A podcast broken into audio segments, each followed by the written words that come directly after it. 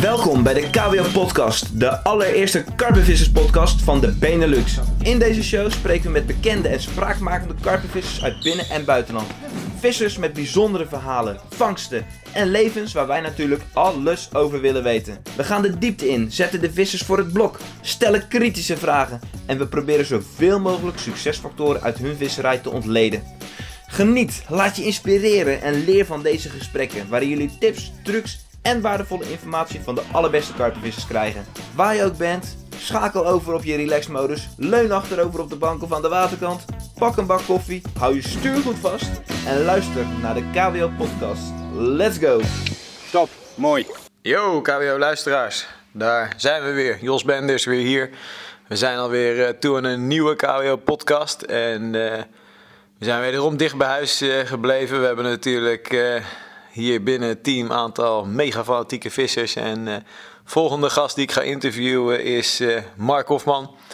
En niet omdat het vriend van de club, oprichter van de club is, maar ja, gewoon omdat ik dat zelf echt zo zie kan ik wel zeggen dat het een van de betere, dan wel niet een van de beste vissers is die ik uh, in mijn netwerk heb. Ik ben heel benieuwd hoe hij denkt over een aantal uh, zaken in zijn visserij. Ik wil echt gaan proberen om voor jullie uh, eens te horen hoe hij zijn visserij ziet. En ik ben bang dat hij het veel simpeler ziet dan dat wij misschien allemaal wel denken. Maar ook dat kunnen natuurlijk hele goede tips zijn.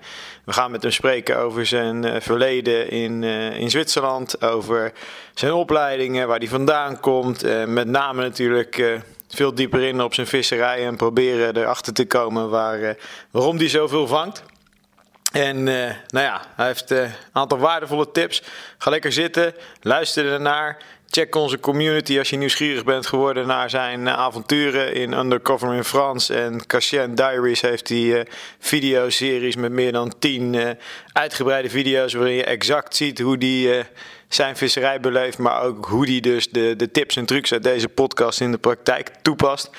Ook in die video's gewoon nog veel meer hele duidelijke tips. En ik denk dat het altijd goed is om wat beeld erbij te hebben. Dus check die video's. Ga lekker luisteren en we zijn heel benieuwd wat jullie ervan vinden. Oké, okay, we zitten hier met Mark Hofman, net natuurlijk al geïntroduceerd. En uh, Mark, ik wil je eigenlijk aan het woord laten in eerste instantie om gewoon eens uh, jezelf te introduceren voor de luisteraars. Oké, okay, ja top. Uh, dankjewel dat je me wilde interviewen. Het is, ligt niet in geel in de lijn buiten de verwachting. Dicht bij huis. Klopt. Ja, introduceren. Ik ben een van de gezichten achter KWO zijn. Ik denk dat de meeste mensen mij kennen van de video's die ik met Michiel al maak de laatste jaren. En ja, van alles rondom KWO, social media, noem maar op. Een soort van bekende karpenvisser uh, in Nederland zou we kunnen zeggen. En ik wil natuurlijk veel meer weten, want dit is heel kort. Maar vertel even, waar, waar ben je geboren? Waar kom je vandaan? Wat voor nest ben je opgegroeid? Wat spookte je vroeger uit? Even terug naar, naar de roots van de jonge Mark Hofman. Ik ben geboren officieel in Gouda, maar ben opgegroeid in Wallingsveen tot mijn zeventiende. Toen ben ik verhuisd richting Beeldhoven, dat is Utrecht. Ja, wat ik uitspookte, ik spookte eigenlijk al vrij veel uit met een hengel toen ik vroeger klein was. Ik denk dat ik vanaf mijn zesde levensjaar echt gericht aan het vissen was. En vanaf mijn achtste ongeveer echt op karper aan het vissen was. Ik zat op de basisschool, ik liep een sloot langs. En ik zat eigenlijk heel de dag uit het raam te turen of ik weer vissen zag. En zodra het kwart over drie was, rende ik naar huis met mijn broodkorst onder de arm weer terug naar de sloot. Om te kijken of je een paar karpers kon vangen. En voor de rest een beetje boomhutten bouwen. We altijd buiten geweest. Was nog niet echt in de periode van de Playstations. Daar was ik niet zo van. Dus ik was lekker buiten aan het ravotten vooral.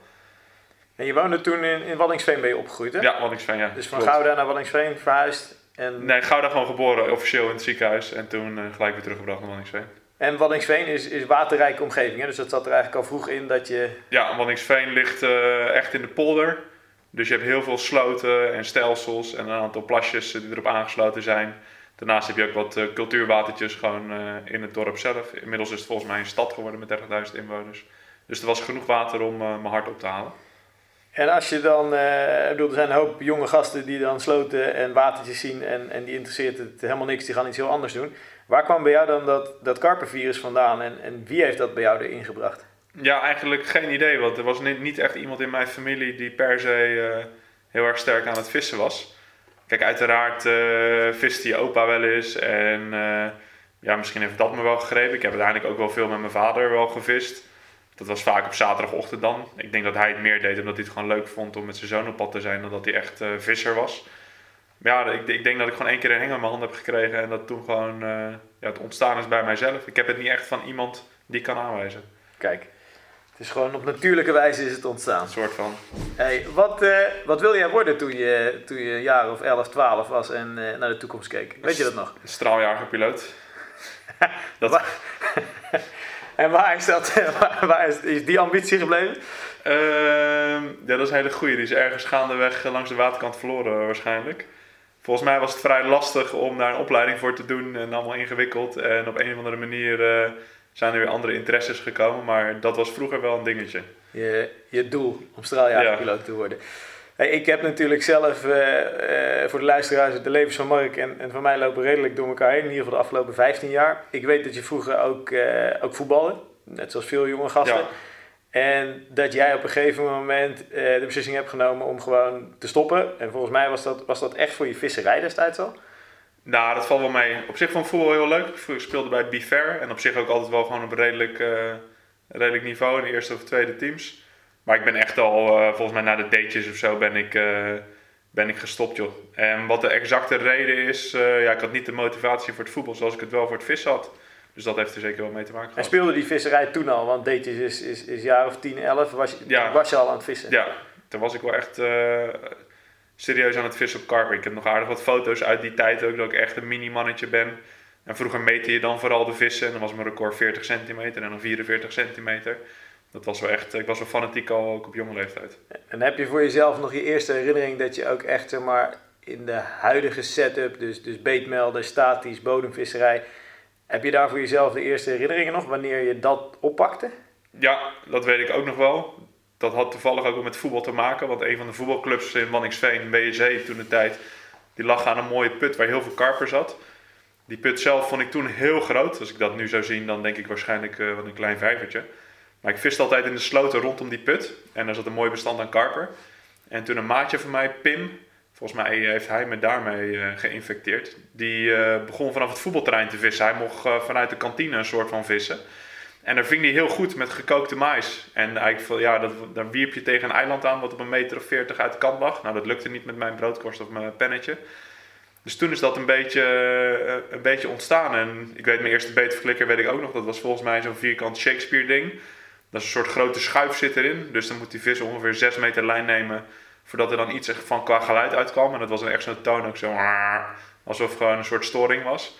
Dus wat dat betreft kan ik me dan nog wel goed herinneren. En ehm, ik moet zeggen, ik heb wel altijd, eh, ik heb dat opgepakt, maar daarnaast ben ik ook altijd wel in mijn jonge jaren gewoon struinend blijven vissen en met een dobbertje en oppervlak, noem maar op. Het was niet dat het eh, echt helemaal de overhand gelijk nam met statische vissen. Maar het is wel direct karper geweest, of heb je ook nog periodes geweest dat je aan het snoeken... eh, Nou ja, zoals de meeste mensen in de winter, dan liep Ja. ik ook wel hele weekenden de polders af met pluggen en noem maar op. Maar dat heeft me nooit zo erg kunnen, kunnen bekoren als het karpervissen. Duidelijk. Hey, en en eh, we hebben het er wel eens over gehad, maar je ziet op dit moment natuurlijk de huidige generatie eh, gastjes van eh 12 tot, tot 16 eh, die veel minder met visserij bezig zijn. Hoe, hoeveel verschil zie jij daarin? Hoe, hoe, hoezeer was jij geïndoctrineerd door het vissen in die tijd? Volgens mij draaide je halve leven daarom. Eh, als je dat vergelijkt met, met jeugd op dit moment. Ik weet niet of dat waar is eh, wat je zegt. Kijk, in mijn klas eh, was ik misschien de enige die echt serieus op karper viste. En ik had wel een paar vrienden die het wel interessant vonden, die dan meegingen. Maar ja, die haakten ook altijd weer af, zeg maar, na een jaar bij wijze van of zo. Dus ik weet niet hoe, hoeveel, hoeveel jeugd, voor mijn gevoel, als ik op een beurs ben, is er best wel veel jeugd die aan het karper vissen is. En ik denk ook zeker wel dat ze nu vandaag de dag er wel heel de dag mee bezig zijn door de sociale media, noem maar op.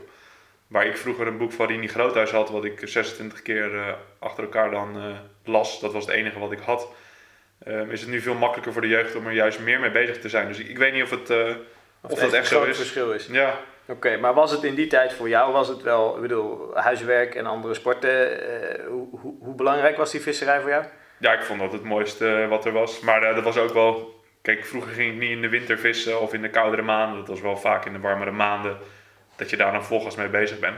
Maar het was wel vaak dat we dan eh, gelijk uit school, eh, inderdaad met vrienden uit de klas, dan eh, naar het Gouwenbos gingen. Of een of andere, ander slotenstelsel om gelijk achter de vis aan te gaan. Hey, en, en wat voor rol speelde die karpenvisserij in je vriendengroep? Je, je gaf het net al aan, er zat een aantal jongens om je heen. Uh, ja, de vrienden die ik, de beste vrienden die ik heb en die ik ken, dat is allemaal wel eigenlijk visgerelateerd. En de meeste ook echt vanaf jongs af aan. ik noemde net bijvoorbeeld al Pim. Die heeft laatst al mijn huis verbouwd, nu ongeveer 25 jaar later bij wijze van. Die ken ik echt van het vissen ook. En, en Brent is iemand die ik ken door het vissen, die ken ik al heel mijn leven dus op jonge leeftijd schepte dat wel gelijk een goede band. Een band. Hey, en los van visserij, je hebt de middelbare school afgemaakt. Hè? Volgens mij heb je HAVO afgemaakt ja, uiteindelijk. Ja, een omweggetje natuurlijk. Uh, HAVO, toen MAVO, toen weer HAVO. En uiteindelijk op uh, modevakschool TMO in Doorn beland. Ehm, waarom heb je destijds die keuze gemaakt en, en, en hoe kijk je daarop terug? Ben je daar ik heb inderdaad, de meeste vissers moeten lachen als ik zeg dat ik een modeopleiding heb gedaan. Het is wel zo dat het een, eigenlijk gewoon een, een business school was, dus een zakelijke opleiding. Ik weet niet uh, hoe ik iets in elkaar moet stikken of naaien. Uh, maar goed, mijn familie die had wel een aardige link met mode, met een aantal modezaken waar mijn moeder ook actief in was.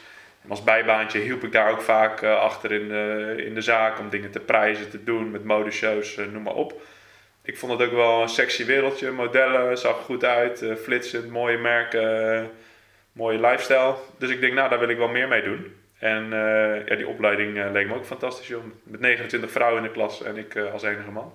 Dus toch ook zo'n legendarisch verhaal dat je daar ontgroeningsweek had en dat er een of andere survival tocht was. En toen was je of de laatste overgeblevene of in ieder geval de winnaar van die week. Ja, klopt. Het was ook studentenvereniging. Normaal, ik heb niet zoveel met studentenverenigingen en zo. Maar ik denk, nou, laat maar meedoen om mensen te leren kennen.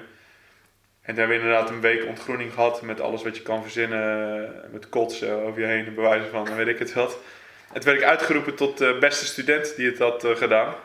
En dan moet je allemaal langs bij uh, jaarclub en dingen. Maar ja, dat was helemaal niks voor mij. Dus ik heb, uiteindelijk heb ik er niks mee gedaan. Dus volgens mij baalden ze wel een beetje van dat ze mij hadden uitgeroepen als, als beste student tijdens de Het competitieve zat er toen al in. Ja, natuurlijk. Als Heel ik iets doe, dan moet er gewonnen worden. Moet er gewonnen worden. Hey, en hoe kijk je terug op die, op die keuze voor die vervolgopleiding? Als je kijkt waar je nu staat, zakelijk gezien, ehm, had je iets heel anders willen doen waar nu dan meer je passie bij aansluit? Of, of zeg je van joh, het is gewoon een hele brede, goede opleiding voor me geweest? En, uh... Ja, dat sowieso. En daarnaast zeg ik ook veel tegen jeugd van joh, maak je niet te druk om de opleiding die je doet. Zorg dan dat je een goede opleiding doet. Uh, maar welke het echt exact is, joh, over een paar jaar doe je toch compleet wat anders als wat je zelf uh, verwacht had. Dus als je gewoon een brede, ja, brede kennis krijgt, je weet hoe je Excel moet gebruiken, hoe je moet rekenen en een beetje marketing kan doen. Ja, dan kan je eigenlijk alle kanten op, joh. Maar ik, ik ben zeer blij met mijn keuze dat ik het gedaan heb, want vanuit daar heb ik een hele mooie stage gehad. Waardoor ik dus uiteindelijk in Zwitserland ben beland. Nou, vanaf daar is het balletje ook voor mijn visserij helemaal gaan rollen. Kijk, snap ik. Ik denk dat het ook heel belangrijk is voor jeugd om, om goed uit te zoeken wat ze nou echt strak vinden. En daar dan vooral je op te focussen. Uh, Uiteindelijk vooral na je school. Kijk, school is voor niemand leuk. Uh, tenminste, ik ken weinig jongeren die school leuk vinden. Maar het is gewoon even iets wat je moet doen. Dus zorg dat je het zo snel en zo goed mogelijk doet. En ga daarna gewoon op zoek uh, waar je energie van krijgt. Ja, en waarin je goed bent en ja. wat, wat je onderscheidt. Hey, en je bent in die tijd, ja, is gek dat ik dat als interviewer zo breng, maar ik, ik ben in die tijd met Mark in contact gekomen via een, een neefje van Mark, wat weer een goede vriend van mij was. En de volgende vraag is eigenlijk, oké, wanneer begon dan het ondernemersvirus te borrelen? Ik weet er het antwoord wel op, maar kan jij ons nog eens terug, nee, terug, terugbrengen naar die tijd, hoe wij ooit een keer uh, van start zijn gegaan toen? Ja, volgens mij heb ik met jou van start gegaan met JM Sales of zo heette dat. Uh, ja, Wils en Mark Sales op Marktplaats. Altijd het fantastische idee om... Uh, we wonen in Beeldhoven, dat is best een soort van gooiachtig. Dus had je allemaal grote huizen. Ik woonde niet in een groot huis, maar verderop in de straat waren allemaal villa's. Dus wij deden briefjes door de, door de deur met een heel duur woord erop. Wij komen uw welvaartsresten komen we ophalen, gratis. Dus oftewel, we haalden gewoon garages leeg met wat die mensen dachten dat zooi was. En vervolgens zochten wij uit wat echt zooi was en de rest ging op marktplaats. En uh, dat was eigenlijk wel een prima bijbaantje. Volgens mij heb ik zo wel aardig wat bij elkaar gespaard uh, in, die, in die jonge jaren. Van outpinkbedden die we meekregen tot, uh, ja weet ik het wat joh. het was mooie tijd met een hoop zooi. En eigenlijk is daar, ik weet het ook nog goed dat we dan de keuze gemaakt hadden toen van we kunnen een, een bijbaantje met Albert Heijn doen of we kunnen toch proberen zelf iets op te bouwen. En eigenlijk kwam inderdaad van, van dat kwam grasmaaien bij mensen tot uh, vloerbedekkingen leggen, hebben we volgens mij nog eens ergens gedaan. Dus we zijn multi-inzetbaar geweest. Maar ja, dat is ook het mooie van, uh, van ondernemen. En als je gewoon een beetje open in het leven staat, is dat je van, uh, van het een kom je in het ander. En uiteindelijk ja, kom je altijd wel weer op iets moois, op iets moois terecht. Ja, ja. En uiteindelijk, je gaf het net al aan, via je opleiding ben je uiteindelijk in, in Genève beland. Ehm, dat, dat was een stage in eerste instantie. En, en hoe is het uiteindelijk zover gekomen dat je daar daadwerkelijk drie jaar gewoond en gewerkt hebt? Ja, ik was daar via, via, via een stage gekomen. Ik dacht eerst dat het bedrijf in Nederland zat. Dat bleek in Genève te zitten. Ik had eigenlijk nog nooit verdiept in Genève wat Genève was. Maar toen ik plaatjes ging kijken, dacht ik van nou, het ziet er best, uh, ziet er best mooi uit. Dus ik daarheen gegaan. Voor mijn stage heb ik zes maanden stage gelopen. Dat was allemaal goed geregeld. Ik had toen, uh, volgens mij heeft mijn moeder een keer ook wat hengelstaden in die hoek gebracht. Want Genève ligt echt op de grens van Frankrijk. Dus ik was al een beetje om me heen aan het kijken hoe zou ik in het weekend kunnen vissen. En ja, de baan die ik daar had, die beviel me eigenlijk wel heel goed. En het bedrijf was ook tevreden met me. En ik vond die omgeving ook wel mooi. Ik had al gezien dat er veel mogelijkheden lagen. Dus eigenlijk direct na mijn stage deden ze een aanbod van... joh, uh, als je wil kan je voor het bedrijf blijven werken. Ik moest nog een half jaar afstuderen. Maar eigenlijk heb ik gelijk de baan aangenomen en ben ik vanuit Nederland gewoon vanuit huis al mijn werk blijven doordoen voor dat bedrijf. En ondertussen mijn opleiding afgemaakt. En ja, zodra het diploma in mijn zak zat, uh, vloog ik naar Genève met al mijn hebben en houden en ben ik daar aan de slag gegaan. En je hebt uiteindelijk heb jij daar drie jaar gewerkt, toch? Ja, drieënhalf jaar uh, ja.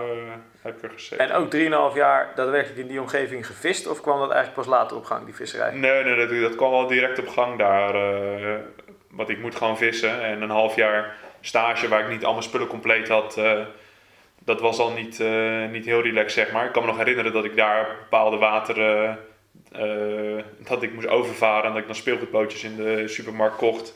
Met al mijn spullen erin en dat het ding halverwege lek raakte, noem maar op. Dus ik kon juist niet wachten om weer terug te gaan met een vrachtwagen met allemaal goede spullen erin. Zodat ik echt serieus kon gaan vissen uh, in die buurt. En er lagen een aantal watertjes redelijk dicht bij mijn werk. Waardoor ik ook ik had toen al een vriend, uh, mijn vriendin Danielle, maar die moest haar studie nog afmaken in Nederland. Dus ik zat er eigenlijk een soort van alleen. Dus ik had ook heel, mega veel tijd om na het werk gewoon direct naar de waterkant te gaan, daar wat te eten en ondertussen mijn Engels uit te leggen.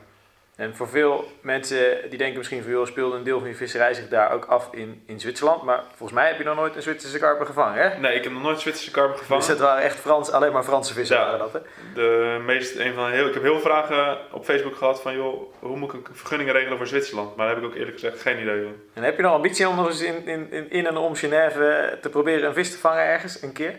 Um, ja, ik zou eigenlijk nog wel in Genève, in de stad zelf, zou ik wel uh, een vis willen vangen. Uh, omdat ik wel weet dat dat moet kunnen. Gewoon echt in het centrum centrum. Dan kan je met een karper voor de Louis Vuitton uh, store gaan zitten bij wijze van.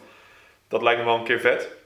Maar dan zou ik er echt langs moeten rijden en dat willen doen. Ik zou er niet speciaal voor heen gaan. Maar in de omgeving van Genève, ja, het meer zelf. Dat is keihard. Heb je eigenlijk een boot nodig. Moet je echt gaan bootvissen. Dat is niet echt mijn ding. Maar je daaromheen, bijvoorbeeld Annecy en, uh, ja, en daaromheen in Frankrijk heb je nog wel genoeg water waar je wat ik wel wat zou willen doen. Ja, je hebt toch vaak geroepen als je nog eens een keer naar het buitenland ging, dan uh, ga je ergens omgeving Lyon uh, zetten, toch? Of is het inmiddels uh, wat zuidelijker? Ja, nu wat zuidelijker denk je. Okay. Op zich, Lyon is een super mooie omgeving. Dat is ook al redelijk zuid. Een hoop wateren daar in de buurt. Daar kan je zeker je hart ophalen als visser. Daar kan je de komende vijf jaar, raak je daar nog niet uitgevist als zuiden wonen. Maar inmiddels heb ik het zuiden weer ontdekt en dat is ook weer prachtig. Dat, maar goed, ik vind uiteindelijk alles wel prachtig in Frankrijk, moet ik zeggen. Als er maar gevist kan worden. Ja. En, en, even een kleine sidestep naar uh, een stukje wat, wat heftiger vanuit je verleden. Um, nou, je vader heeft een aantal uh, jaren is, is, is die ziek geweest, uh, ziekte kanker gehad en is uiteindelijk in, in 2006 overleden. Ehm, ik ken die in die periode ook al en nou, heb dat niet van dichtbij, maar wel meegemaakt natuurlijk. Um, wat is nou de belangrijkste les of de belangrijkste mindset voor jou geweest wat je daaruit gehaald hebt? Ik heb wel het idee dat dat bij jou best wel wat, wat losgemaakt heeft of zo, zeg maar. In de zin van dat je verschrikkelijk vrij bent en, en echt je eigen plan trekt. Heeft dat ook echt daar een, een, invloed op gehad, zeg maar, die gebeurtenis? Ja, dat denk ik wel. Ik denk, ik was toen 18 jaar. Dus dan zit je nog wel een beetje in zo'n fase dat je misschien een hoop wegstopt en alles nog niet zo serieus neemt. Maar nu, achteraf gezien, uh, nu be beïnvloedt me elke dag bewijzen van nog. Want je wordt er gewoon aan herinnerd dat het gewoon heel snel over kan zijn. En een van de lessen die mijn vader de, ja, laatste jaar dat hij ziek was, wat meegaf, was ook echt van joh, doe de dingen die je leuk vindt, pluk de dag en eh, haal het maximale eruit. Dus ik ben daardoor wel heel erg uh, geworden als hoe ik nu ben, dat ik gewoon vol van het leven wil genieten. Dat ik mijn eigen plan uh, trek en maximale eruit wil halen. Ik neem niet voor lief zeg maar dat ik er over 20 jaar nog ben of zo. En we komen daar zo meteen op terug, hè, maar denk je dat die instelling ook wel echt een van de succesfactoren in je visserij is? Ik denk namelijk wel. Ik weet niet hoe je dat zelf ziet. Nou, ik heb wel sowieso met het meeste wat ik doe, ben ik wel heel erg gedreven in. Dus ik weet niet of dat per se daar vandaan komt. Maar ik denk dat uh, de gedrevenheid die ik in mijn visserij heb, uh, dat het ook wel echt een passie is dat ik gewoon uh, ja, die vis wil vangen, zeg maar. Ik weet niet waar dat, waar dat exact vandaan komt, of het een oergevoel is of dat het misschien toch een beetje daar vandaan komt. En wat, wat, dat is een vraag hoor, die ik zo meteen ook, ook wil stellen, maar daar kunnen we natuurlijk ook op ingaan. Wat maakt het dan in je los als dat, als dat begint of zo, zeg maar? Je, je komt aan aan een water en je hebt die drive, wat, ja, een oergevoel zeg je, maar dat is gewoon ook niet te controleren of zo. Dat... ja, zo erg is het ook weer niet. Nee, maar ik ken, Je, ik ken jou als je je hengels hebt, ik ken je als je wil, je wil vissen. Dat, ik bedoel, dat, dat, dat is heel sterk. Er is weinig wat daarvoor ja, het is voor mij heel simpel. Kijk, als ik ga vissen, dan is voor mij uh, op dit moment nog ja, het voornaamste doel om, uh, om een vis te vangen. Ik ben geen visser die zegt van joh, ik ga het weekend lekker uh, naar de waterkant om bij te komen en heel de weekend een boek te lezen en als ik een vis vang is het mooi. Nee, als ik ga vissen, dan is het om te vangen. En in de meeste gevallen ook zo groot mogelijk en het liefst zoveel mogelijk. Ja, en om dat zo snel mogelijk te bereiken, moet je gewoon keihard werken. En dat vind ik daarnaast, ja, voor mij voelt dat niet als werk. Ik vind het, uh, de dagen als ik aan het vissen ben, vliegen de dagen voorbij. Ik ben zo druk heel de dag met van alles en nog wat. En dat, ja, dat vind ik heerlijk. En is het dan ook zo dat een sessie voor jou geslaagd is op het moment dat, de, ja, dat, je, dat je bepaalde vissen gevangen hebt? Of is het het vissen, het bezig zijn in de natuur, wat voor jou ook al ja, gewoon voldoening geeft? Dat geeft me zeker voldoening en dat geeft me zeker een bepaalde rust. Maar uiteindelijk wil ik wel uh, een serie mooie vissen gevangen hebben. Ik zou liegen als zou ik zeggen, ik ga een week naar Frankrijk en ik vang maar één of twee vissen. Dat ik dan zeg van, oh, het is een mega geslaagde sessie geweest. Ja, dat knaagt. Dat knaagt zeker, ja. ja. Hey, en terug naar start van je visserij. Hè. Je begint, bent begonnen destijds op, op de Pettenplas, was er volgens mij in Wanningsveen, waar, waar jullie allemaal uithingen. En kan je die visserij eens omschrijven? En, en welke basislessen of zo komen daar vandaan die je nu nog altijd in je eigen visserij toepast? Uh, Pettenplas, dat was eigenlijk een beetje de hogere school van het karpenvissen. Dat, uh, je begon op de WEC-plas. En uh, daar kon je gewoon lekker vis vangen. Dan vind je 6, 7, 8, 9 vissen op een dag als je het goed deed. En op de Pettenplas, ja, daar zaten de echte jongens, de echte cracks. Daar ging je dan als klein jongetje fietsen. Ja, ik deed dat ook elke zaterdag en zondag ging ik rondjes fietsen. Ik denk wel drie keer per dag. Ging ik naar de Pettenplas en dan bij iedereen buurten en hangen en vragen en noem maar op. Pettenplas had je wel echt goed, ja, goed statisch materiaal nodig. Want je wilde naar de overkant vissen, verwerpen, met bolies vissen. Daar zwommen ook echt grote vissen. Zeker voor in die tijd. Inmiddels is het niet meer zo spannend. Maar toen ik daar ging vissen was ik denk een jaar of... Uh, ja, een jaar of elf. Dat is ook trouwens nog wel een grappig verhaal. Dat zou ik zo vertellen. Een jaar of elf. Maar goed, daar zwommen toen al vissen van 18, uh, 18 kilo. Ja, dat was voor die tijd was dat echt uh, enorm. En nergens in de buurt had je ook zulke vissen zwemmen. Dus ook van heinde en verre kwamen de mensen naar de Pettenplas toe om daar te gaan vissen op die vissen. Dus zeker ik als klein jochie uh, ja, zag dat echt met bewondering aan, alle materialen. En vaak was ik erbij als er een vis uitkwam. Maar goed, op een gegeven moment ga je er zelf vissen. Wat een grappig verhaal was, wat ik net wilde zeggen, is... Ik was elf toen ik daar voor de allereerste keer in mijn leven ging vissen. Ik weet nog heel goed, ik had de oranje bolie. Ik gooide hem gewoon in, een lukraak in het midden. En volgens mij liep hij binnen twee uur af. En had ik een van de topvissen van de plas had ik gevangen. En ik, ik, spot altijd een beetje mee dat dat eigenlijk uh, het teken was dat ik maar gewoon... Uh, moest gaan vissen? op grote vissen moest gaan vissen. Maar goed, uiteindelijk was het wel, ik denk dat ik 14 was of zo, uh, dat ik daar echt ging vissen. Ging met mijn fietskar erheen en dan elk weekend en dan steeds vroeger. Want iedereen wilde bepaalde stekken hebben als dan een bepaalde wind kwam. Wilde in de spoorhoek zitten of in het moeras of op de punt. Of, dus dan wilde je vroeg erheen, dus om vijf uur s ochtends met de fietskar naar de Pettenplas crossen in de hoop dat er nog niemand zat. Nou, in de zomermaanden mocht je dan nachtvissen. Na heel lang zeuren bij mijn ouders mocht ik dan eindelijk ook, uh, ik denk toen ik 15 was, voor het eerst zelf gaan nachtvissen. Volgens mij reden ze wel stiekem dan drie keer eh, s s'avonds een rondje om te kijken of alles goed ging. Maar goed, er was zo sociale controle daar. Het was echt een circuitwater. Dus wat dat betreft heb ik daar wel heel veel geleerd over rigs, over aas, over stekken, over andere vissers en hoe daarmee om te gaan. Dus dat is wel echt mijn leerschool geweest uh, naar het serieuzere vissen, zeg maar. En was jouw visserij ook op dat water gefocust in die tijd? Of? Ja, ja, want je bent uh, beperkt uh, met je fiets. Dus je hebt een hele kleine straal waar je heen kan. En dan was dat het water. En het was daar zodat eigenlijk iedereen... je had gewoon bekende vissen zwemmen, misschien een stuk of tien. Ja, die wilde je gewoon allemaal gevangen hebben.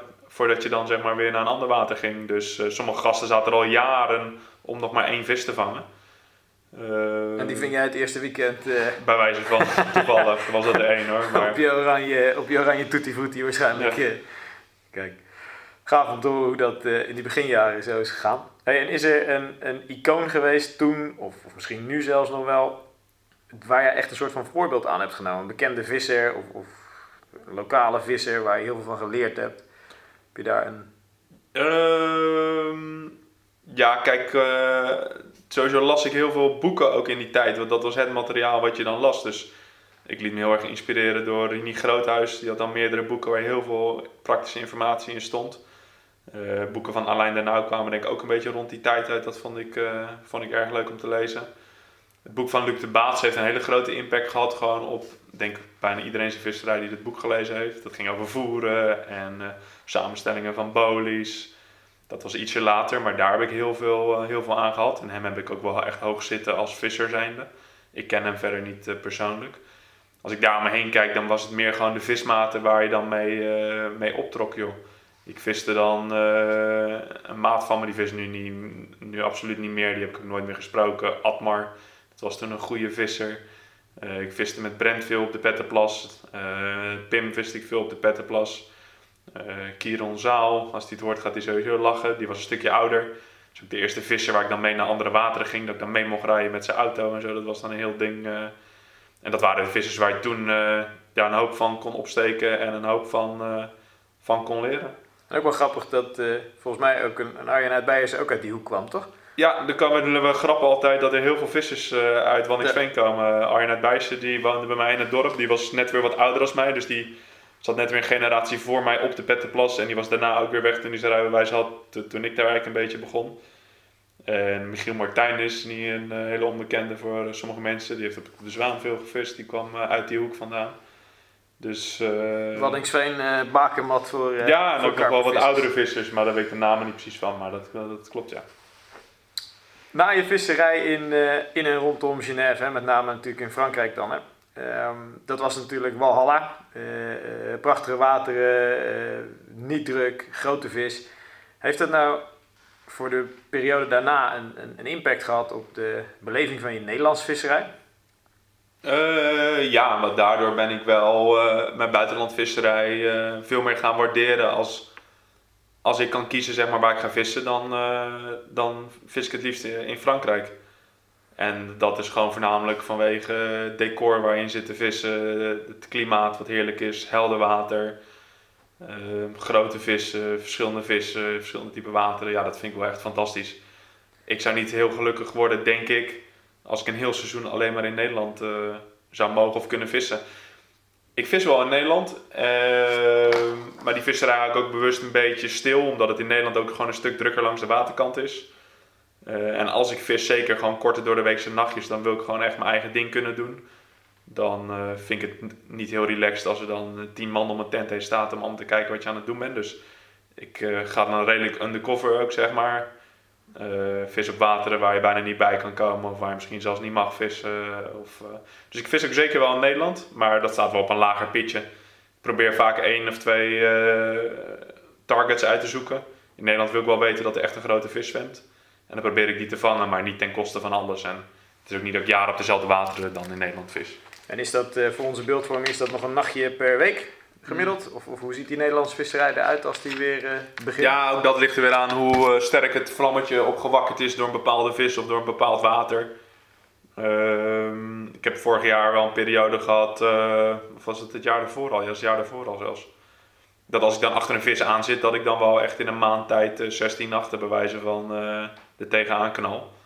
Omdat ik dan gewoon een bepaald doel heb wat ik zo snel mogelijk wil bereiken. Maar als ik dat niet echt heb, dan eh, als ik een nacht in de week vis, zou het veel zijn. En, en zijn er op dit moment, zonder in detail te treden, want ik begrijp je heel goed, maar zijn er op dit moment vissen waarop je aan het jagen bent? Eh, ja, ik heb wel in mijn hoofd eh, twee wateren waar ik zeer geïnteresseerd in ben. Waarvan op één van die wateren een vis zwemt die ik heel graag zou willen vangen. En op het andere water zit een, een redelijk onbekend bestand, maar verwacht ik wel dat er een grote uitschieter zit. Eh, dus dat zijn wel eh, dingetjes die mijn hoofd, door mijn hoofd spelen. En als ik zie dat de omstandigheden goed zijn en ik heb tijd, dan zal ik ook zeker daar eh, direct heen gaan. Dus die plannen die borrelen. Ja, die zijn zeker aanwezig. Het wordt aankomend weekend eh, wordt het prachtig weer, dus het gaat ook allemaal weer een beetje beginnen en kriebelen. Dus ik denk dat ik eh, volgende week nog wel eh, een poging ga wagen. Kijk. Hey, tweede deel eh, van de podcast willen we echt proberen om, om wat meer in te zoomen op je visserij. En eh, nou ja, ik denk dat we wel kunnen stellen dat je gewoon meer dan gemiddeld vangt.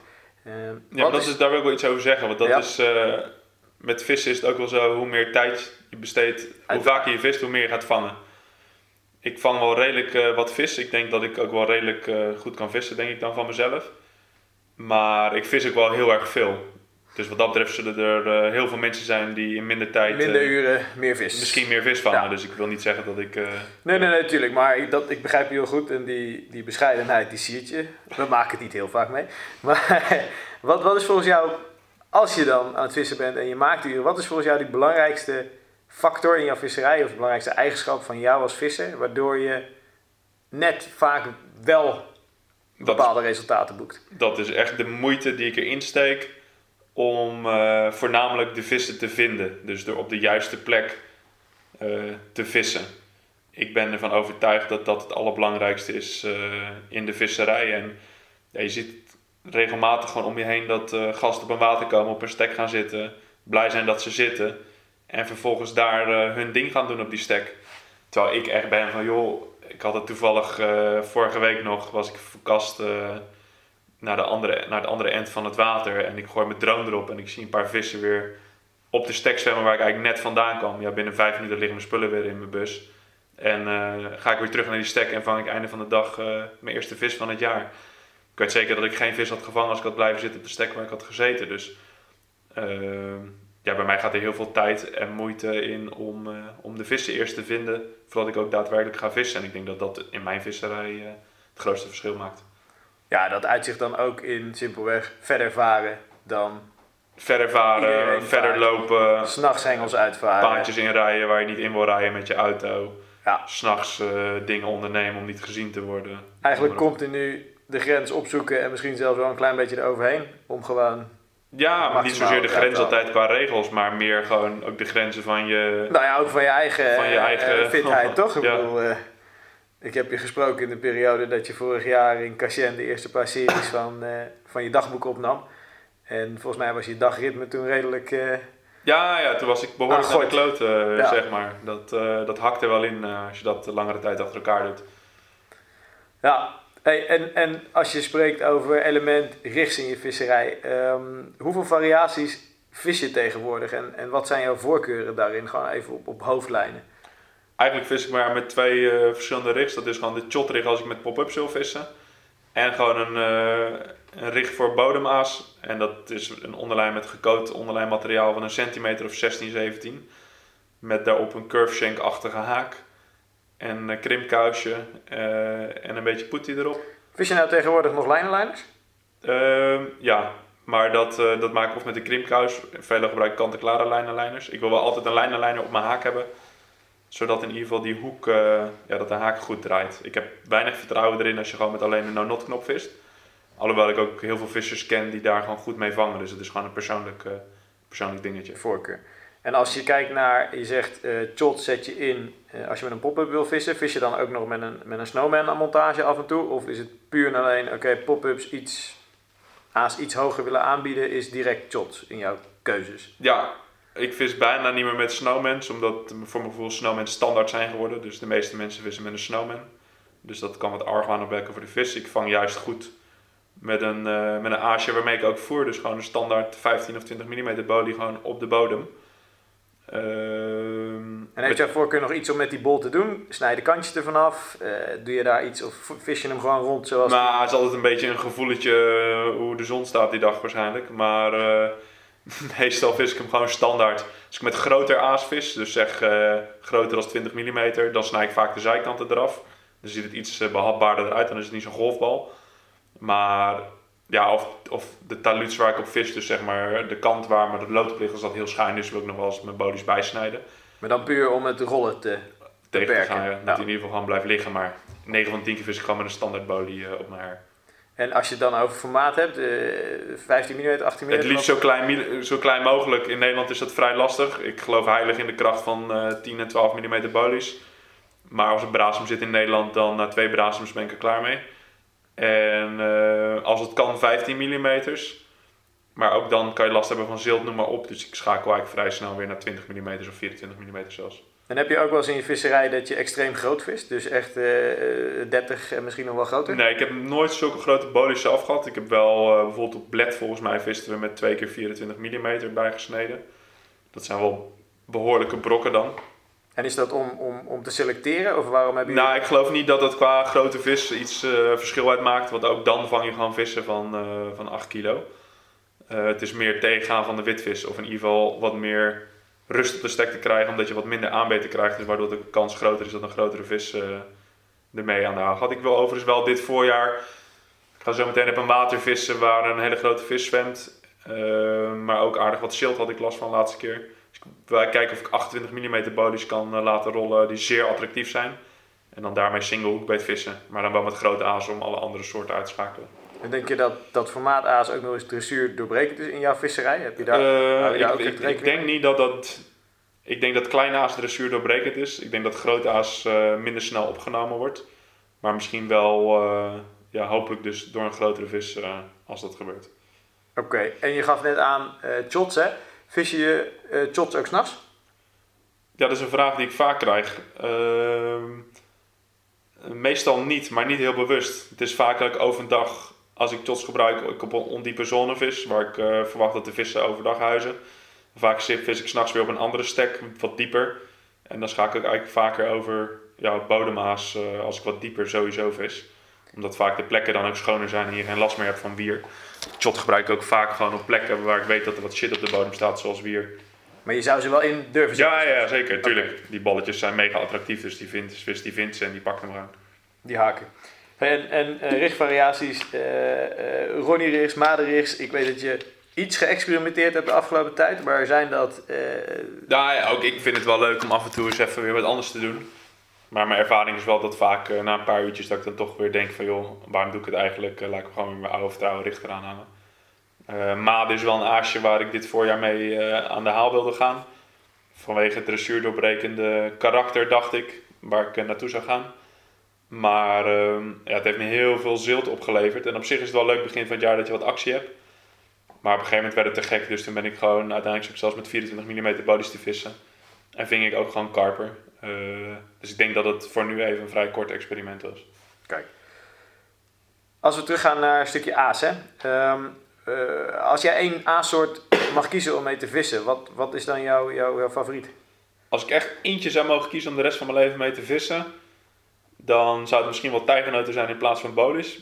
Dan ook om de reden dat tijgernoten gewoon altijd aan je her blijven zitten, ongeacht wat voor eh, andere vissoorten of kreeften er over de bodem kruipen. Daar weet je gewoon altijd van dat het werkt.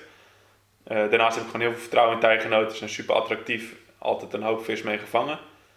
Eh, dus ja, misschien zou dat het wel eerlijk gezegd zijn boven een bolie. Maar als ik over het hele jaar gezien kijk, dan gebruik ik wel veel meer bodies als tijgernoten. Tijgernoten voornamelijk in de warmere maanden. Als de watertemperatuur eh, zeg 15 graden ongeveer eh, wordt. Daarvoor gebruik ik gewoon bolies. En dieper in het najaar gebruik ik ook gewoon bolies. En wat ik, ja, qua bolies, ik probeer alles zo simpel eh, mogelijk in mijn visserij te maken. Ehm, dus ik probeer ook eigenlijk maar met één, max twee verschillende bolies te vissen. Dat zijn bolies waar ik gewoon vertrouwen in heb doordat ik ermee gevangen heb. Ehm, hoe ik in eerste instantie vertrouwen ermee krijg, is doordat ik ehm, een bepaald idee in mijn hoofd heb van oké, met zo'n soort body zou ik willen vissen. Een zoete Scopex-achtig iets en dan net even een twist eraan. En ik zit in een positie dat ik dat bijvoorbeeld bij eh, aasbedrijven, eh, in dit geval hebben we dat dan bij Nes gedaan, dat we een eigen recept laten draaien. Nou, ik weet welke mannen dat in elkaar steken. Daar geloof ik sowieso al, eh, al aardig blind in. Ehm, vervolgens ja, proef ik het. Ik wil niet dat er een sterke chemische smaak aan zit. Er moet gewoon een lekkere smaak aan zitten. Dus ik hoef het niet lekker te vinden. Maar ik bedoel dat er in ieder geval een smaak aan zit. Geen melige, droge smaak. Ehm, en dan is het gewoon een kwestie van vis. En als ik er vis mee vang, dan zal ik ook niet snel meer overstappen naar een ander, een ander aasje. Hetzelfde heb ik met pop-ups. De meeste vissers die ik zie, ik heb misschien wel 5, 6, 7 of 10 potjes verschillende kleuren, maten, geuren. Ik vis eigenlijk maar uh, met één pop-up uh, op dit moment. Dat, is de van Mainline, de Essential IB. En want dan hoef ik ook niet te gaan twijfelen als ik ingooi van joh, is de kleur wel goed, is de smaak wel goed. Ik weet dat die vis vangt. Dus als ik in de buurt van de vis zit, dan moet het gaan werken. Dus zo probeer ik dat ook simpel te houden met aas. En heb je dan, want je, volgens mij mix je vis en zoet, mix je vaak in je visserij? Heb je een bepaalde voorkeur daarin? Dat je toch zegt van joh, ik, over het algemeen vis Ja, dat is ook weer het gevoel, met, uh, het gevoel van de dag. Eigenlijk heb ik daar geen goede onderbouwing voor. Ik vind het goed om, mix, um, om vis en zoet te mixen. Ook om verschillende vissen dus aan te spreken. En ook om gedurende de sessie mijn haaka's te kunnen veranderen. Om te kijken of ik weer andere vissen misschien vang. Of opeens weer meer vissen vang. Uh, maar ik heb daar niet echt een uitgesproken voorkeur... Uh, in. Als zij me echt vragen om echt een keuze te moeten maken voor de rest van mijn leven, zou ik misschien wel uh, met een zoete bolie uh, aan de haal gaan. Omdat voor mijn visserij in Frankrijk op dikke spiegels, ja, heb ik daar gewoon vertrouwen in. Een voorkeur. En vroeger maakten jullie ook in de video's natuurlijk die smikkelmix. Is dat nog iets wat, wat terugkomt? Dus gebruik je nog vismeel pellets? maak je daar nog, nog mixen van? Of ben je eigenlijk veel meer gefocust op bollen en is dat... Ik heb op Cachen heb ik ook wel redelijk lopen smikkelmixen. Ik had er ook pellets meegenomen. Het enige is dat daar meerval zat, dus uh, op een gegeven moment ben ik ermee gestopt. En daarnaast, als het in Zuid-Frankrijk uh, eh, 30 graden buiten is, is het ongeveer 50 graden in je bus. Dus ik had wat ongelukjes met die pellets, dat die olie uh, lekker door heel je tapijt in de bus heen zit. Dat is echt om van te kotsen. Dus toen ben ik eigenlijk een beetje gestopt met die pellets. Maar ik mix wel vaak mijn zoete vismelbolies met tijgenoten. En dat is eigenlijk een beetje mijn nieuwe smikkelmixie. Nieuwe smikkelmix 2.0, 2018. Klopt. Hey, en welke uh, rol spelen omstandigheden als, als luchtdruk en windrichting in jouw visserij? Als we die apart behandelen, luchtdruk, wat, hoe, hoe actief ben je daarmee bezig en, en wat voor conclusies hang je daaraan? Als ik uh, op een langere sessie ga, dan vis ik gewoon uh, ja, wanneer het kan, dus eigenlijk gewoon heel de tijd. Ongeacht wat de luchtdruk of de windrichting is. Uh, ik hou het wel in de gaten, zodat ik uh, een beetje kan volgen van oké, wanneer doen de vissen dan op dit watergoed bij welke luchtdruk. Maar als ik een kortere sessie inplan of ik zou in Nederland gaan vissen, dan kijk ik heel erg naar de luchtdruk. Ehm, eigenlijk zo erg dat ik nu bijna niet meer ga vissen als het voor mijn gevoel niet goed is. Voor mijn wanneer... gevoel niet goed is, ja.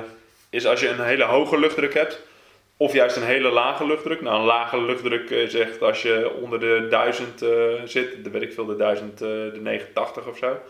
En een hoge luchtdruk is als het hoger dan 1020, 1025 uh, voor mijn gevoel is. Dan zijn de omstandigheden in de meeste gevallen gewoon lastig. En eigenlijk waar je naar op zoek bent in de luchtdruk, is een daling van de luchtdruk, een sterke daling. Vaak komt het voor dat de luchtdruk uh, redelijk lang, zeg een aantal dagen of weken zelfs, op, uh, op een 1030, op een 1028 blijft hangen. En vervolgens klapt hij in één keer naar beneden naar een 1009 of een 1010. Dat gaat vaak gepaard met een omslag van het weer. Dus dan komt er een laag drukgebied aan. Dat is vaak regen, wind, uh, dat soort dingen.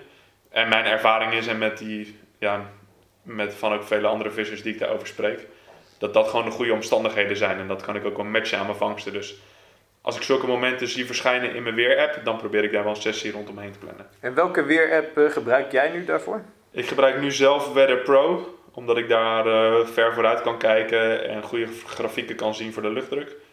Uh, maar ook laatste keer in Frankrijk weer was het weer duidelijk dat gewoon, je kan op drie verschillende apps kijken en drie zeggen compleet wat anders. En uiteindelijk is het weer anders, dan zit je langs de waterkant. Uh, maar goed, het geeft wel een redelijke indicatie. Het zal alleen niet per uur of per dag exact gelijk zijn. En wat is jouw idee, natuurlijk als zo'n luchtdruk daalt vanwege de, de komst van een laag drukgebied, wat doet dat dan dat die vis begint te azen?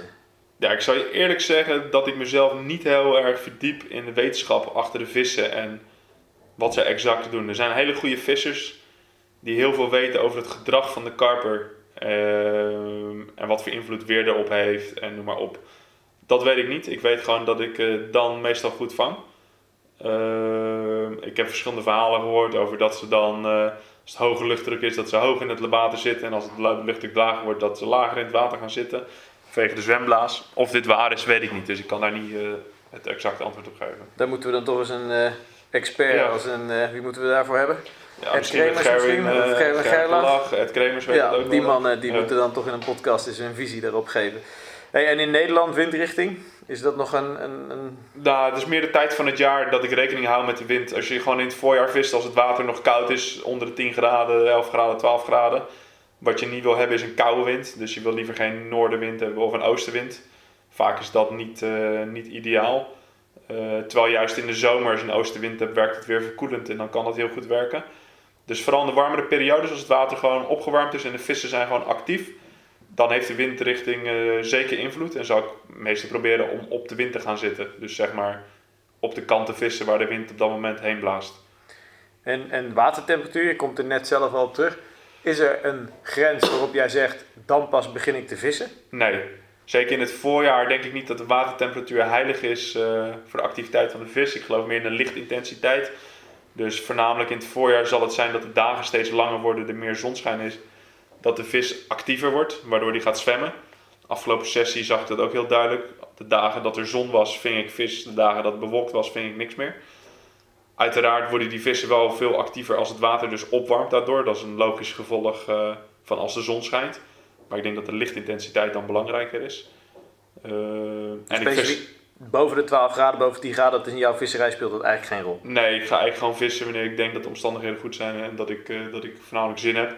Kijk, in het najaar hou ik er iets meer rekening mee dat als het water erg koud wordt, zeg maar weer onder de 12 graden, dat je dan moet gaan rekening houden qua voeren en uh, dat je gewoon weet dat het allemaal op een lager pitje gaat.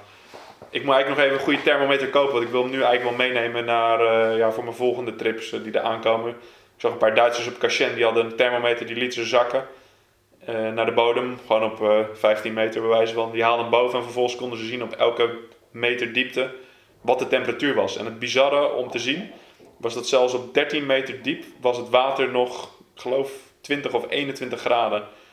Als je dat weet, dan weet je ook dat je de vissen nog een stuk dieper kan gaan verwachten. Want wat was dan het verschil met de toplaag? Minimaal 3, 4 graden maar. Oké.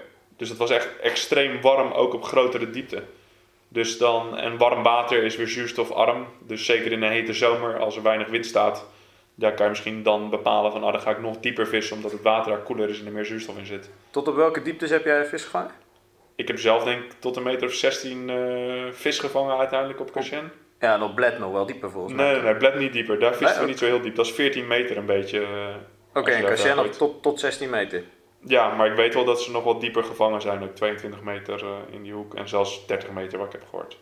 Wow in jouw visserij, hè, op het moment dat je ergens vist waar het wat, wat drukker is, wat is dan voor jou de meest effectieve manier om, om dressuur te doorbreken? Ja, vaak is dat ook uh, stekkeuze. En dan, uh, wat ik al eerder zei, je wil weten waar de vis zit. Maar op kleinere circuitwateren is het vaak dat de vis gewoon rondzwemt. Dus dat je eigenlijk op elke stek wel vis in de buurt in ieder geval hebt. Ik probeer dan zeg maar mijn voordeel te halen uit, uh, uit de stekjes waar ik gewoon mijn aas neerleg ik moet het niet hebben van rigs, ehm, allemaal bijzondere onderlijnen, noem maar op. Ik zoek een stekje waar de vis niet veel eerder gehaakt is. Dus waar hij met vertrouwen ligt, waar hij met vertrouwen kan azen. Vaak zijn dat kantstekjes of hele kleine stekjes waar mensen niet willen zitten of waar een hengel moeilijk tussen de bomen moet zetten. Ehm, zeker als je dan uh, gaat voeren. Op druk beviste water zou ik ook niet veel voeren, maar eerder gewoon een handje verkramelde bolies en dat... Meerdere keren per dag, al zit je toevallig te vissen. En dan op een gegeven moment uh, na een dag uh, je hengel erop leggen en dan hopen dat er een mooie vis ligt te wachten. En, en zijn voor jou, je geeft aan in je antwoord dat je uh, op zoek gaat naar plekken waar die vis niet verwacht gehaakt te worden. heel mooi geformuleerd, maar voor ons, wat, wat zijn dat? Is, dat? is dat echt onder een boom, tussen overhangende takken? Wat? Ja, vaak zoek ik wel het, het iets extremere op, mits ik wel gewoon goed zie dat ik die vis kan landen. Uh, ja, een stereotype karpenvisser gaat ook naar een water en die gooit zijn hengels in. En dan zit je altijd wel tussen de 30 en de 80 meter bij wijze van. Of het is bekend dat er een speciaal plateau in het midden ligt waar iedereen dan op wil vissen. Of uh, het talud dus waar het dieper wordt onder de kant waar dan iedereen op wil vissen. Terwijl juist ook de stekken helemaal in de kant vaak overgeslagen worden. Eh, en je daar dan eh, meestal een paar vissen kan vangen in korte tijd. Oké, dus wat je zegt, eigen kant visserij, of juist misschien wel heel ver weg. Ja, maar dit is ook een kwestie van goed kijken wat doen dus de andere vissers. Ja. Eh, en doe vooral niet hetzelfde. Tenzij ze heel goed vangen, dan moet je exact hetzelfde doen. En is voeren voor jou nog wel eens, je geeft al aan van joh, ik, ik voer niet extreem veel. Is het dan dat je of dus heel weinig voert of extreem uithaalt een keer als de omstandigheden goed zijn qua voeren? Is, In Nederland heb ik sowieso, eh, neem ik niet de tijd om te voeren. Ik ben geen visser die elke avond eh, naar het water rijdt om te gaan voeren. In Nederland vis ik voornamelijk in stand. Zeker op druk beviste wateren of moeilijke wateren waar weinig vis zit en veel natuurlijk voedsel. eh, denk ik dat ik in stand eh, net zoveel vis kan vangen door ze op te zoeken en dan in de buurt te vissen. Als ik een stek heb die loopt meerdere sessies achter elkaar met ook eens een paar dagen ertussen, ja, dan durf ik wel te gaan voeren en ook wel stevig te voeren.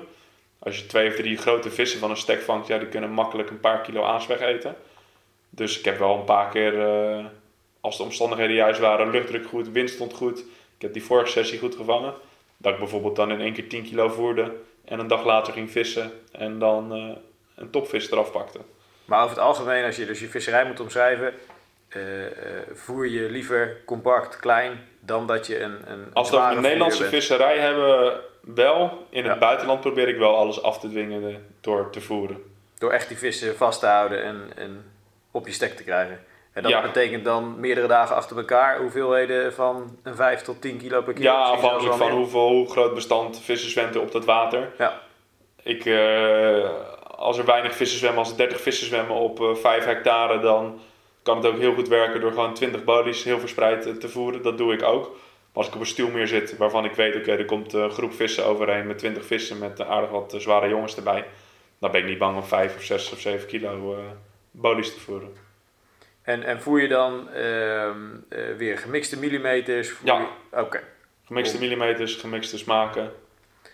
En je vist vervolgens gewoon divers erop om te kijken wat je net al aangaf Ja. in je antwoorden. Wat er, Allebei een hengel met een zoete bolie, eentje met een vismeelbolie, eentje met een zoete en een vismeelbolie eraan.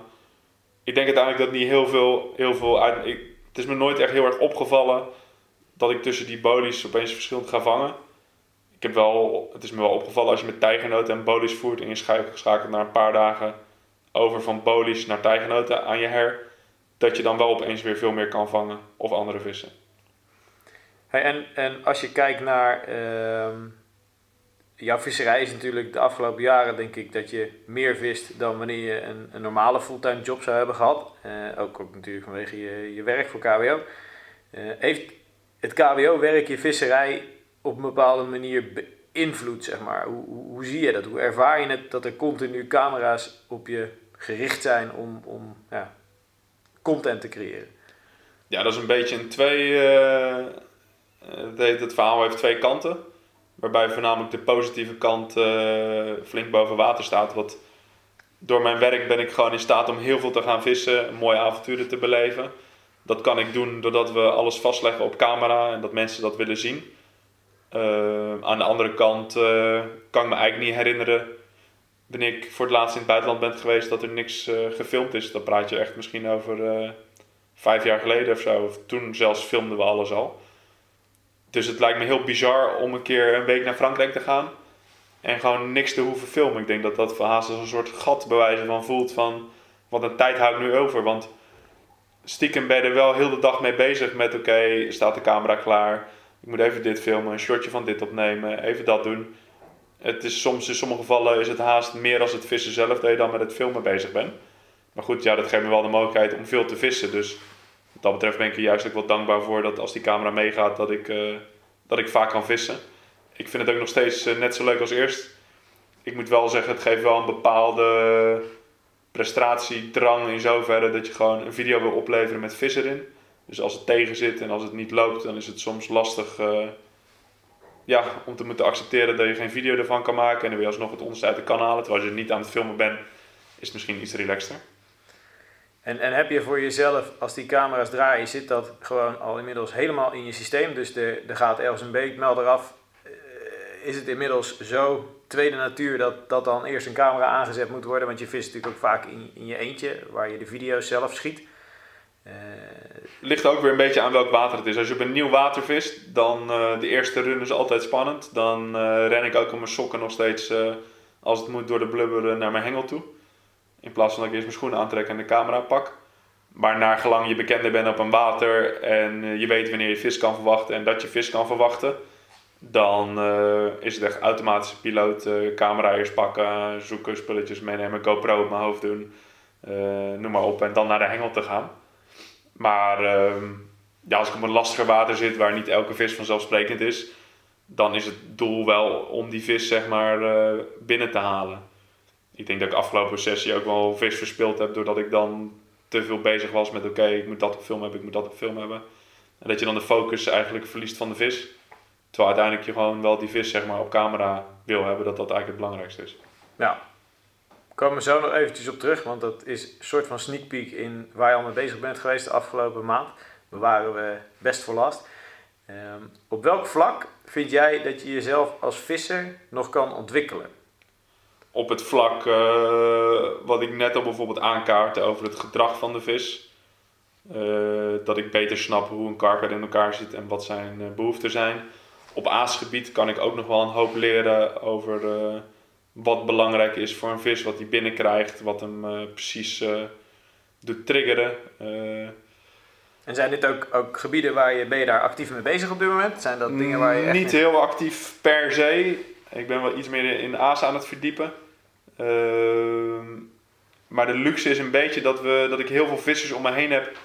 En iedereen heeft wel een bepaalde specialiteit dus de kennis die je onderling deelt, ja, die, die hoef je zelf niet meer uit te zoeken bij wijze van. Dus ik ga heel veel ook af op vissers die ik vertrouw, waarvan ik gewoon een gevoel heb van oké, die weten waar ze het over hebben. Uh, als ik zelf kijk naar wat ik zelf zou willen ontwikkelen, nog qua als visser zijnde, is het ook wel een deel vissen zeg maar zonder boot. In de meeste gevallen kan ik een boot gebruiken of een voerboot. Ik zit nu op wat wateren waar dat niet mag. En dan ben je aangewezen op het werpen. Ik denk dat ik, uh, als ik 100 meter kan werpen, is het ver. Uh, dus dat zijn wel skills die ik eigenlijk onder de knie wil krijgen. Van joh, uh, als het moet, kan ik ook 140 meter werpen. Dat zijn wat technische dingetjes. Dus we gaan een aantal werpclinics. Ja, nou, het is een kwestie van het materiaal goed afstemmen en, en gaan. En de, de juiste, ja, dat heb jij wel. Je hebt wel genoeg lef om een hengel dwars over midden te gooien. Dus dat ja, dat, dat moet, het, dat moet het probleem niet zijn. Hey, als je terug zou kunnen naar een, uh, bepaalde sessie vanuit jouw verleden en je zou er nog een paar dagen aan vast kunnen knopen. Welke sessie was dat dan en waarom? Dat was een sessie van vorige week, zat ik in Frankrijk.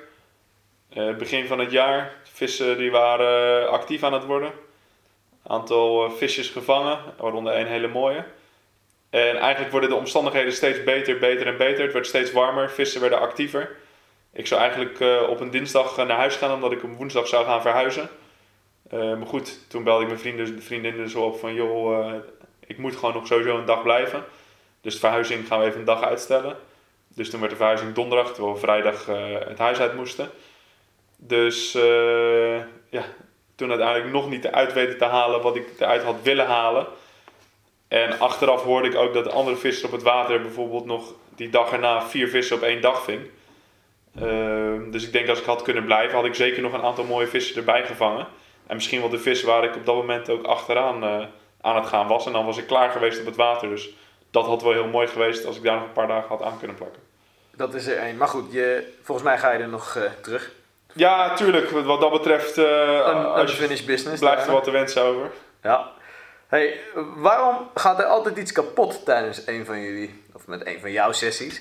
Wat, wat is die, die sloot, die demolitioner, hoe noem je dat? Je had vroeger toch zo'n programma bij National Geographic. Waar, uh, waar, waar, zit hem dat in? Ja, dat heeft alles te maken met dat je gewoon snel aan het vissen wil zijn op moeilijke plekken en uh, snel verkassen. Ja, je wil gewoon snel, snel, snel, snel. Ik ben een vrij ongeduldig persoon ook uh, in de rest van mijn leven volgens mij. Dus uh, ja, bij ons is het niet van we gaan eerst even kijken of zus of zo. Of we gaan eerst die hengels helemaal netjes in de verdraal doen. Of uh, we gaan die werpbuis goed opbergen dat hij niet op staat. Het is vaak gewoon chaos op de stek. Alles slingert links en rechts. En er gebeurt altijd wel wat. Dus, dus ja, je staat nog eens ergens op. En je wil snel inwerpen, zit je lijn nog om je top heen. Of eh, dat paardje lijkt vrij lang, we hebben geen zin om te lopen, we rijden wel erin en dan zien we wat we tegenkomen. Dus het is niet in scène gezet. Het is zeker niet in scène gezet. Ik kan het beamen, want de verzekeringen die accepteren ons inmiddels niet meer. Maar eh, Ik had de afgelopen sessie, toen dacht ik wel echt van, ah, ik ga gewoon echt, eh, dit wordt een sessie zonder, zonder problemen. Maar goed, toen was ik, reed ik op de Franse snelweg, toen klapte er een steen op mijn ruit. En er zit een barst in mijn ruit. Dus ja, dat zijn ook van die dingen waar je daar niks aan kan doen. Volgens mij eh, laten je vrienden van de politie nog. Maar goed, dat gaan ze allemaal Ja. meemaken in je nieuwste eh, video's die eh, binnenkort online komen.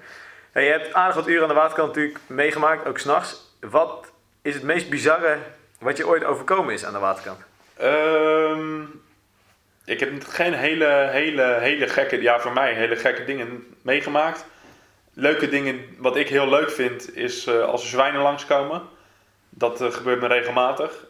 Vorig jaar op Cachen, toen s s'avonds was Daniel er ook bij, hoorden we wat gesniffel achter ons. kwam een hele zwijnenfamilie op een paar meter voorbij. Maar ik vind dat jou heel leuk. Ik had op, eh op heb ik gevist, zat ik in het bos. Toen zat ik op mijn stoeltje ook eh richts te maken. En toen kwam er gewoon een zwijn, ik denk twee meter voor me, kwam gewoon voorbij lopen. Alsof er niks aan de hand was. Echt een mega ding. Dan schrik je wel even dat je denkt van oké, dit was bizar. Ik heb vroeger wel eens, toen ik nog een stuk jonger was, denk ik jaar of 16... Heb ik ooit een keer eh, midden in de nacht een vent gehad die zich uitkleedde naast mijn hengels. In zijn naakje stond en in het water sprong. Eh, dat was ook wel een dingetje dat ik dacht van wat de fuck gebeurt hier. Ik heb die vent ook niet meer het water uit zien komen volgens mij. En ik, volgens mij ben ik vrij snel ook weer weggegaan. eh Verstandig. Beetje, beetje een raar verhaal was dat. Ja. ja, toen ik nog jonger was, heb ik... Wij visten altijd in zo'n bos, het Gouden Bos. Daar had je altijd kinderlokkers lopen. Dus ik heb wel mannen gehad die dan snoepjes en zo aanboden. Maar voor de rest nooit eh, dat ik ben meegegaan. Eh, in tegenstelling tot Michiel. Maar Die ging mee naar Zeeland. die ging klopt, ja.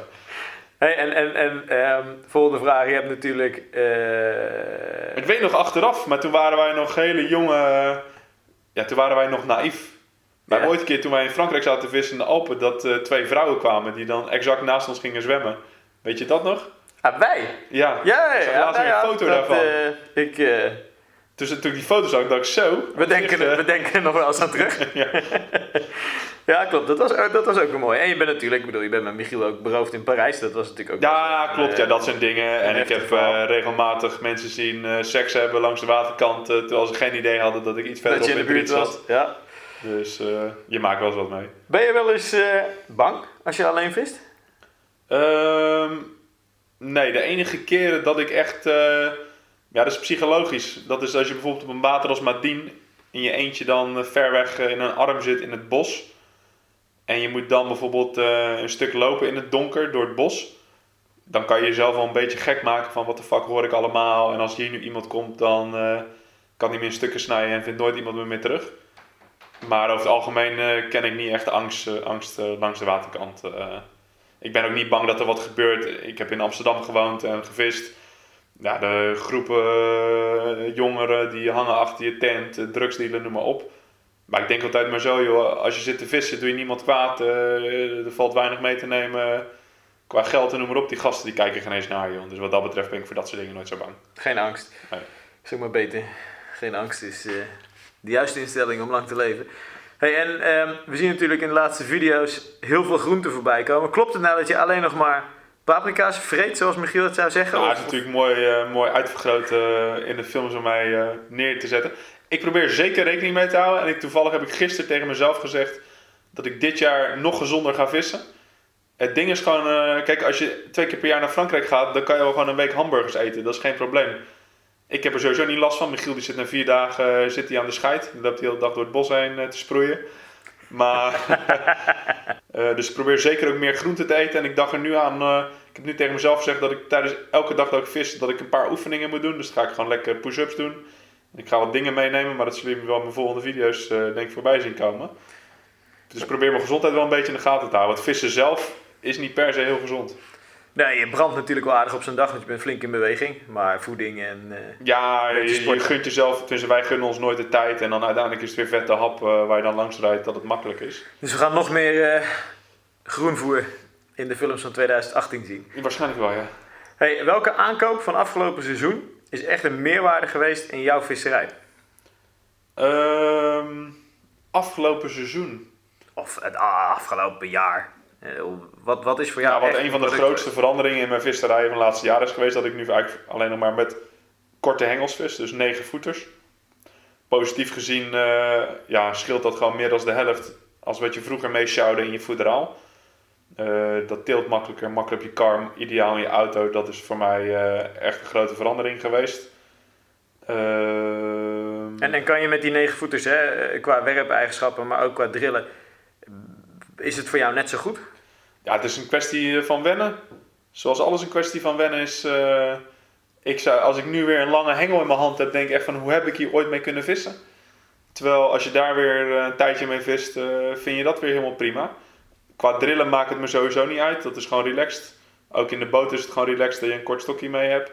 En qua werpen, ja, ik vis, eh, als ik verder dan 80 meter moet gaan werpen, eh, dan verzin ik wel een manier eh, om met een boot te gaan. En als het niet mag, dan zwem ik ze wel uit, bij wijze van. Dus eh, ik heb ook wel nog een setje werpafstand hengels hoor. Als ik echt op plekken wil gooien waar, het, eh, waar dat nodig is, dan eh, pak ik die wel erbij hoor. Maar 9 van de 10 keer kom ik gewoon weg met die kleine hengels. En, en is het zo dat als je nu op grotere wateren vist, stuwmeren, dat je ook gewoon regelmatig met die negen voeters uitpakt? Alleen maar, alleen maar. Ik vis alleen maar met die korte hengels. Ook gewoon op afstand? Ja, ja nee, dat maakt me niks uit. Of En- ik nou en- 3 of 400 meter vis. En welke molens vis je dan onder die korte hengels, dat je wel nog de, de lijncapaciteit hebt waarmee je die afstanden kan vissen? Ja, ik vis dan de laatste jaren eigenlijk al vanaf, eh, ja, oh, ik kan me eigenlijk niet anders heugen dan dat ik met Shimano modus vis. Waar het vroeger nog heel cool was om hele grote molens onder je hengels te hangen. De Big Bait Runners, longkasten. Dat waren echt van die ijzeren werkpaarden van, eh, ik denk 3 kilo de stuk. Ook daar heb je volgens mij meerdere setjes van versleten, toch? Eh nou, val wel mee. Die, ik heb wel eens op Marktplaats inderdaad een nieuwe erbij moeten kopen of zo, omdat dan eentje kapot was. Maar die dingen waren echt onverwoestbaar. Ik kan me nog herinneren dat we dat voor het eerst bij de Pettenplas zagen. We wisten niet wat we zagen. Dachten, wat is dit nou weer voor Hoe iets? groot? Ja. Ja, en daarna ben je het weer helemaal gewend en nu ben ik weer kleiner.